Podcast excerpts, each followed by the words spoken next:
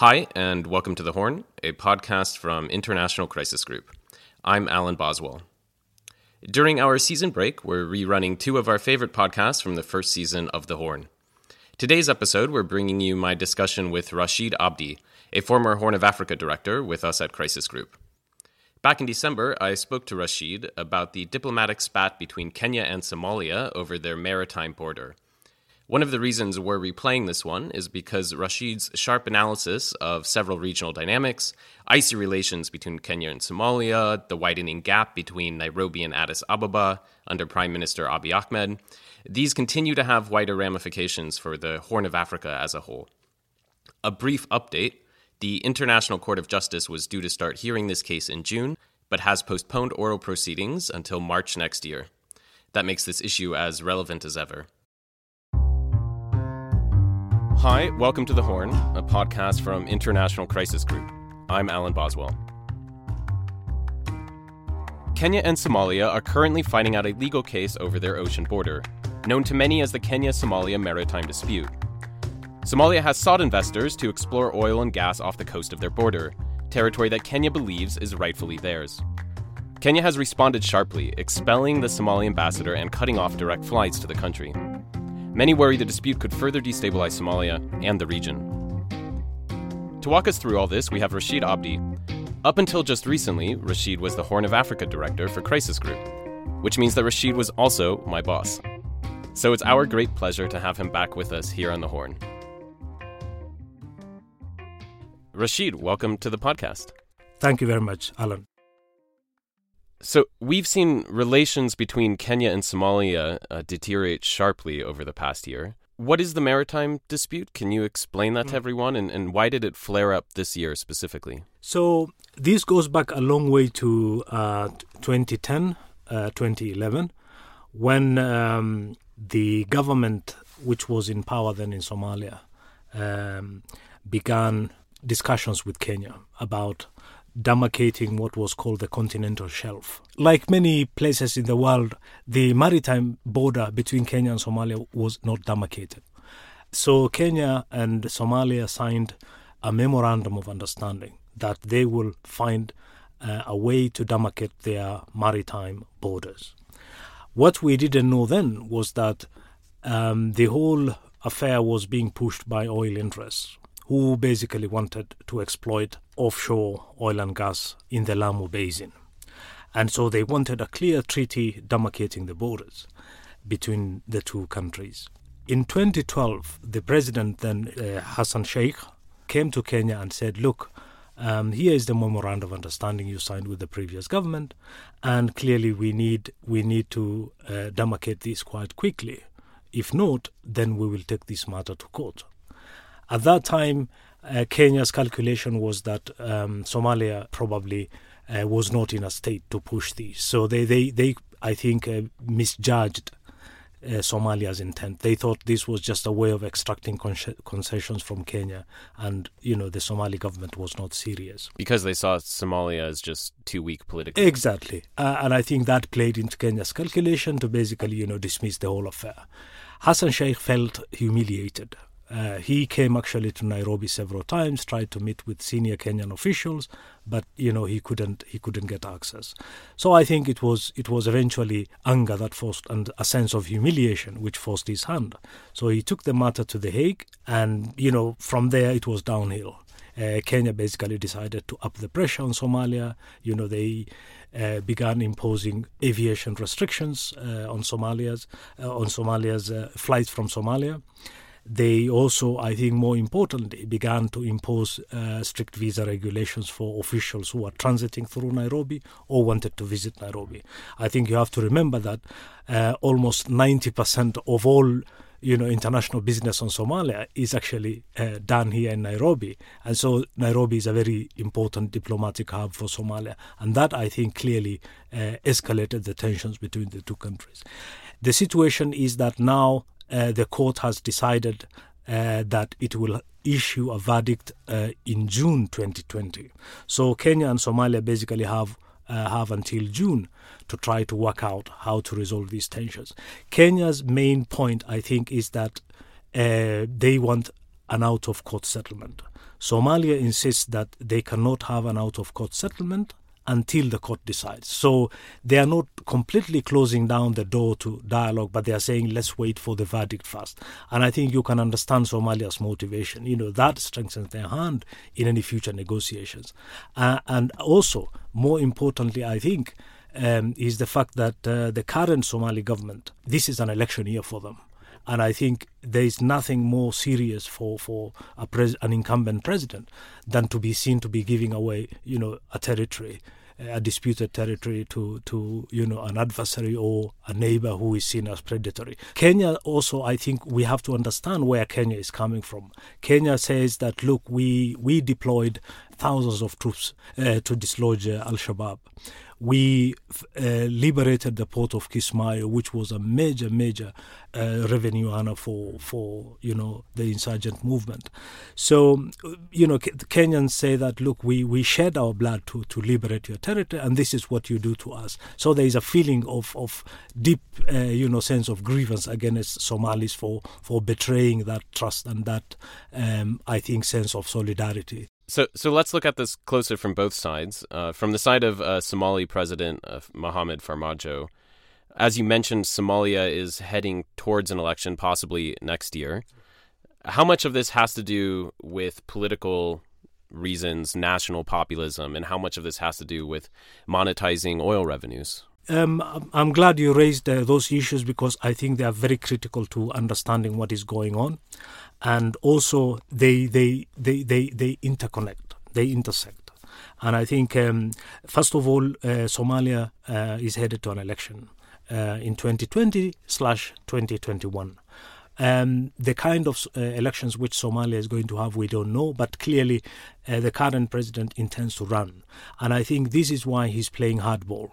He comes from a constituency which uh, has a nationalistic streak, you know, so believes in, in a strong, assertive Somalia. And this is also some of the, I think, subtext which, which uh, one needs to understand that he is also playing to a, a very domestic, his core support base, which wants to be see Somalia as a strong state which is asserting itself. Uh, I think there is nothing more uh, disastrous if he was seen to be, you know, caving in to pressure from from a regional uh, state. So this has this this uh, crisis is is actually driven a lot by, by that dynamic. And that's essentially Somali nationalism. Somali nationalism, exactly.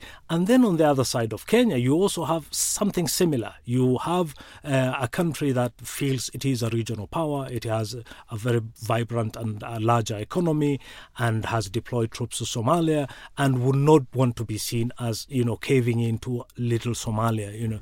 So there is this, I think, ego grudge match between the two states which also uh, makes the situation more uh, combustible.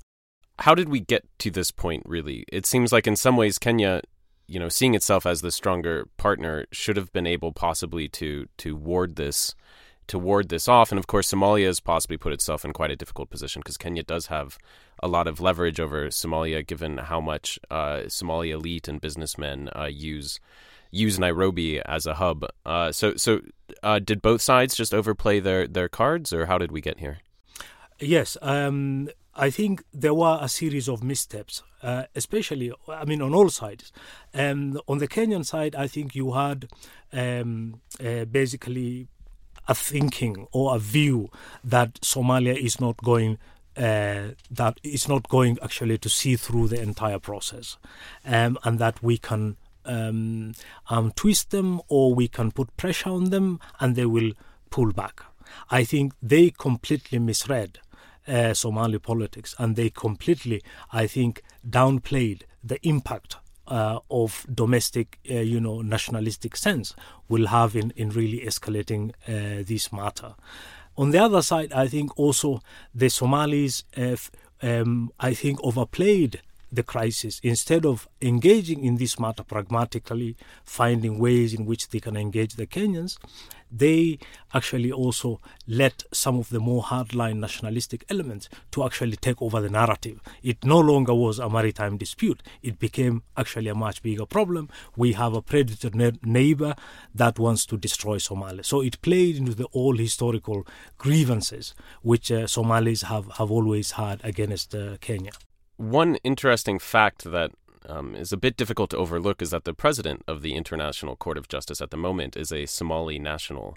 Is that just a coincidence, or did that play into President Farmajo's thinking? Well, if you listen to some of the uh, comments from, from the Kenyan media, and even you know sometimes the officials the sense is that this is a rigged uh, system. It is also what what drives the skepticism but also the feeling that the system is against us.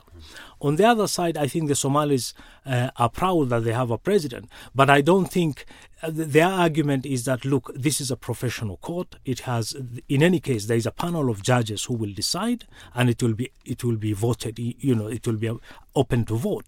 So um, there is no, I think, uh, they tend to downplay the the the argument that uh, this is a system that has been uh, that that is going is a verdict that's going to favor. But I think you are right. This is this is also part of the complicating factor in the whole court case. Now, implicit in Somalia's strategy here seems to be that they think the court might give them a favorable ruling, and Kenya's the way Kenya's responded also seems to indicate that they're quite worried um, about the, the legal case itself. Um, why is that? Is there any reason to think that Somalia is on stronger grounds here legally? Um, I have looked at um, at the, some of the technical details on this. There, it is very complicated, and I can understand why the court has taken uh, this long to actually reach a verdict. It is a very complicated case, and there is a uh, there are ge- geological you know issues. There are actually maritime issues. There are issues of precedent to to, to discuss.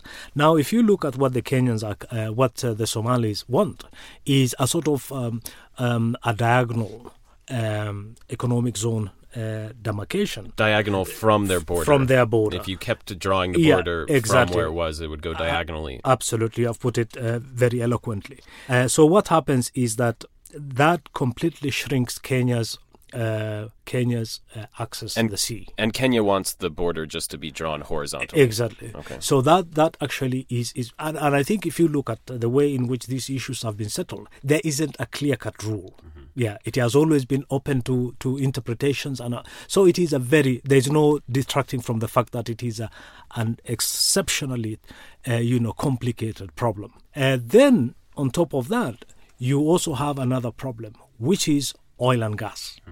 If this was just an ordinary fishing ground, I think you'll have seen a settlement.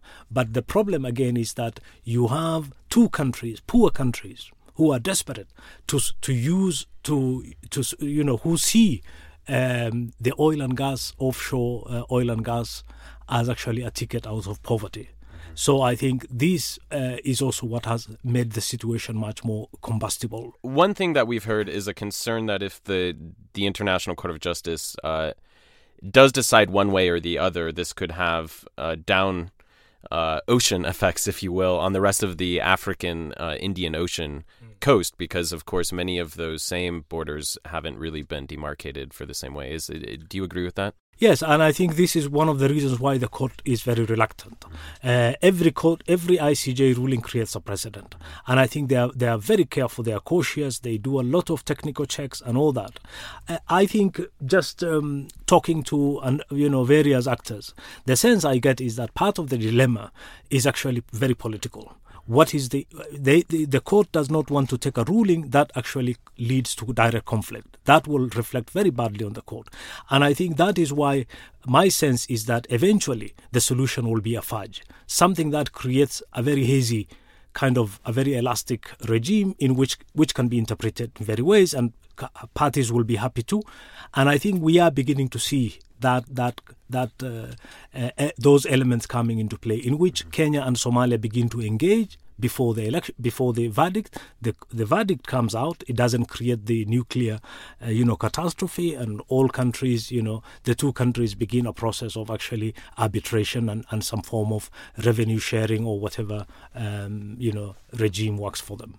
Relations between Kenya and uh, the Somalia federal government is, of course, complicated for other reasons. Um, as you mentioned, Kenya sent in its troops into Somalia in 2011, and they remain there. And Kenya supports some of the regional states, um, uh, which they see as essentially buffer zones for security reasons, uh, with with Al Shabaab being so active in southern Somalia. Um, and of course, President Farmajo on the Somali side, you know, obviously uh, wants more of the power to rest in, in Mogadishu. Um, we saw this flare up uh, uh, earlier this year in Jubaland elections. Um, is the maritime dispute exacerbating these tensions um, between Mogadishu and and the uh, re- and the federal member states, these regional governments, um, or or is this all inevitable anyways? Indeed, I think that is an excellent question. The impact which the maritime dispute is having on domestic uh, politics, both in, on both sides of the border. Now, um, tensions have been building up in recent years uh, between the Somali uh, government and its federal member states. So, what has happened is that um, the bulk of these oil and gas resources lie off the coast of Jubaland uh, which is uh, a territory which borders Kenya and which historically has been linked to Kenya's northern province, northern uh, northeastern. Uh, clan composition and various historical factors make actually this region not two but one region. You know, so the, the there is the politics is very much intertwined and and, and conflicts also tend to spill over. So.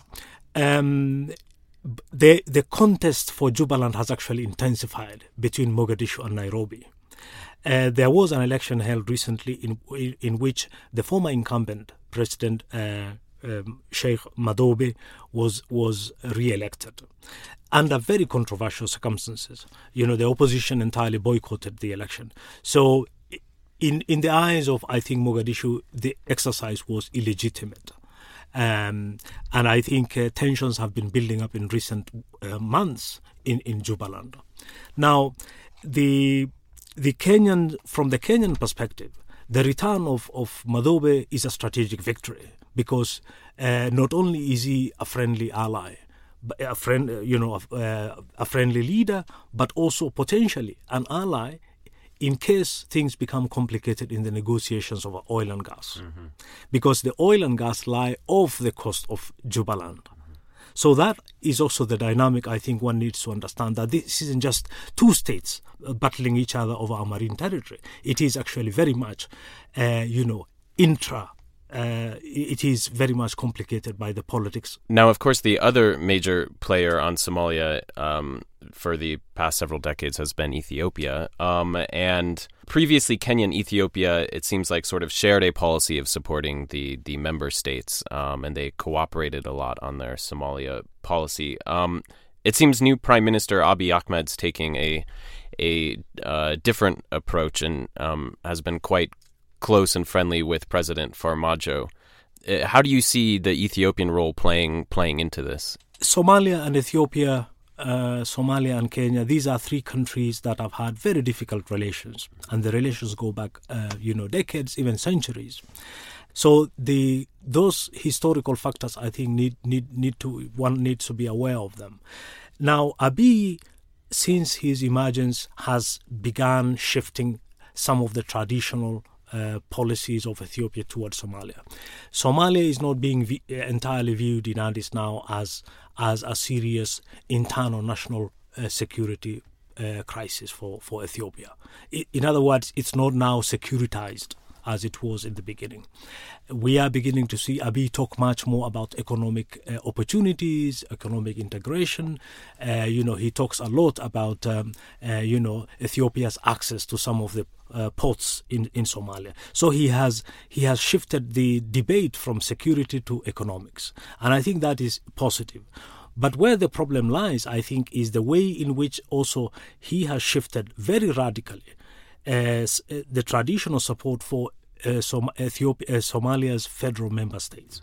Now, Meles Zenawi uh, loved federalism And I think not only did he conceive the idea of ethnic federalism for Ethiopia, but also he favored that system in, in, in the neighboring countries. He encouraged Kenya's uh, you know, decentralization. He also um, did the same thing in Somalia. And both uh, Jubaland and Puntland and even Somaliland, you know, uh, saw in Ethiopia as this strategic, uh, as neighbor who who was, uh, um, you know, supportive of them, but also as a strategic ally in case things became difficult with Mogadishu. But where Abiy actually, what Abiy has done is to completely pivot towards Mogadishu at the detriment of you know these regional states who now feel they do not have this huge neighbor who looked to them with favor. So that has actually complicated also the politics. Also, another, uh, I think, element one needs to understand is that Abiy comes from a different school of thought.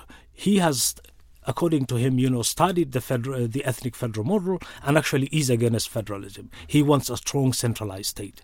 I mean, we see this over and over again. Of course, uh, most of the focus with what's going on in Ethiopia is focused on internal Ethiopian issues because those are, of course, massive. But the effects of Abiy's emergence on, on regional dynamics, I think, is, is is still sort of coming into into view. So I imagine Kenya then feels quite on its back foot and and and, and almost besieged suddenly if if uh, given uh, that Somalia has pushed this case, which they weren't really expecting, and then and then Ethiopia, which which used to be with Kenya and sort of supporting the federal member states, have have suddenly pivoted. What are the what are the implications for the region if Kenya and Ethiopia are no longer seeing, you know, eye to eye or are reaching some accommodation on how to how to engage Somalia and their strategies there.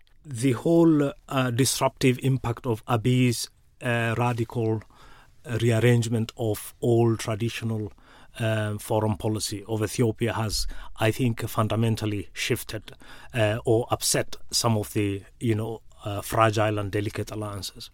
Now, Kenya and Ethiopia have had the longest, most resilient, I think, strategic partnership of any two countries in the Horn.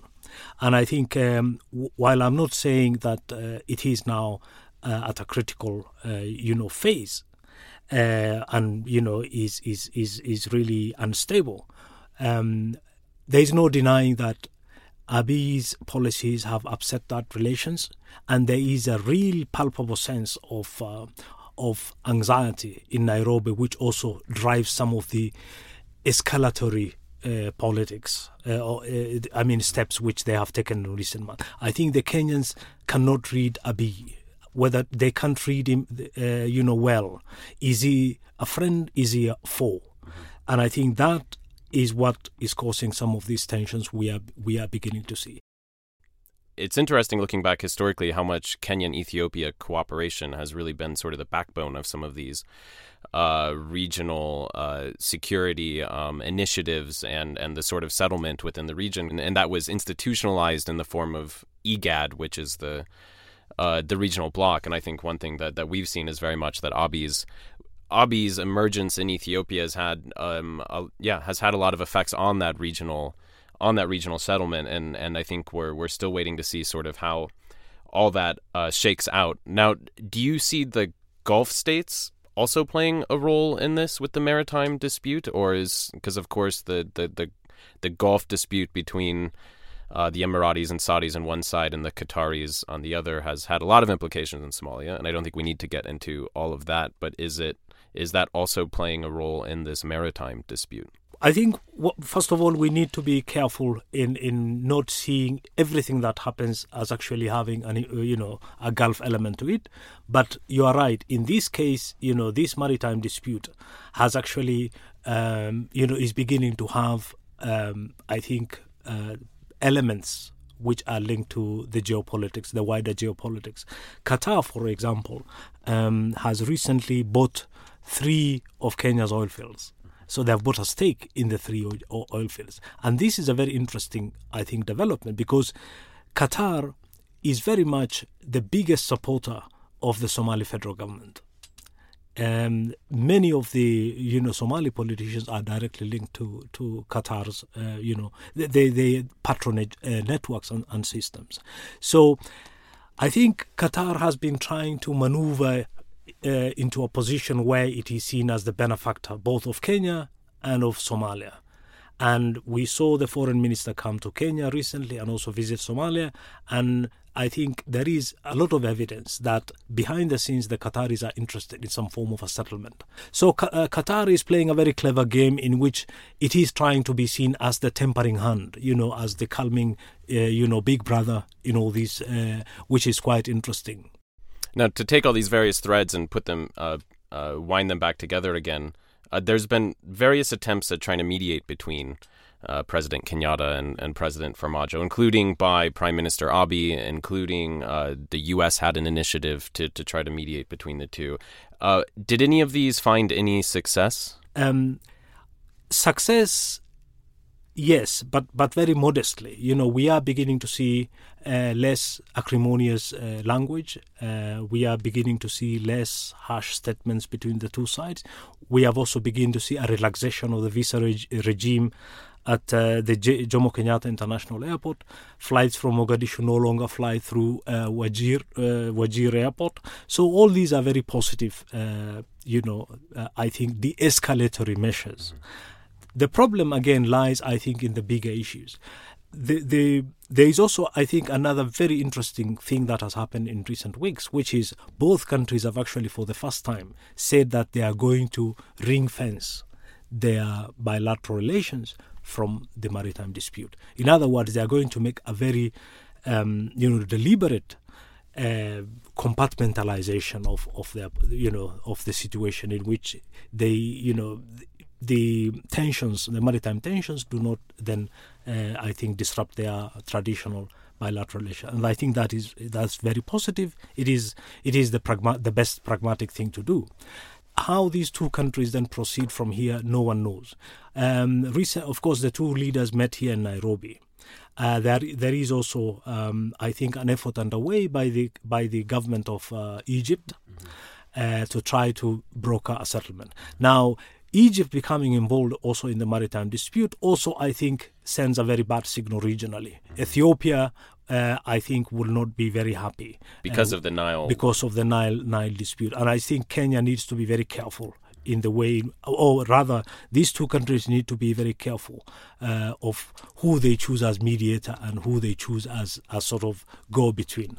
Um, Egypt, I mean, I have no problem with Egypt mediating, but probably Egypt is a complicating factor, an aggravating factor in, in geopolitical terms. And I think, you know, the two need, the two probably will at some point need some kind of a neutral, far away, you know, mediator.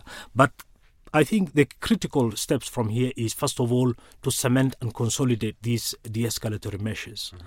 and I think the Kenyans uh, also uh, need to probably stop putting pressure on Somalia for an out-of-court settlement. It's not going to happen before the verdict. After the verdict, Somalis are very open, and I am sure, hundred percent, that eventually the two countries will come around a table and find an amicable route uh, out of this because there is no other choice. Even from a technical perspective, even the oil and gas uh, operators basically say that we cannot operate in a very in a climate where you know the two countries are hostile, where uh, you know Somalia doesn't have a navy, you know, and that probably is a strategic, you know, gain for, or maybe a strategic leverage for, for the Kenyans, but it isn't if you consider this is a very tiny territory, mm-hmm. and you know, potentially you can disrupt some of the oil rigs by by various uh, means.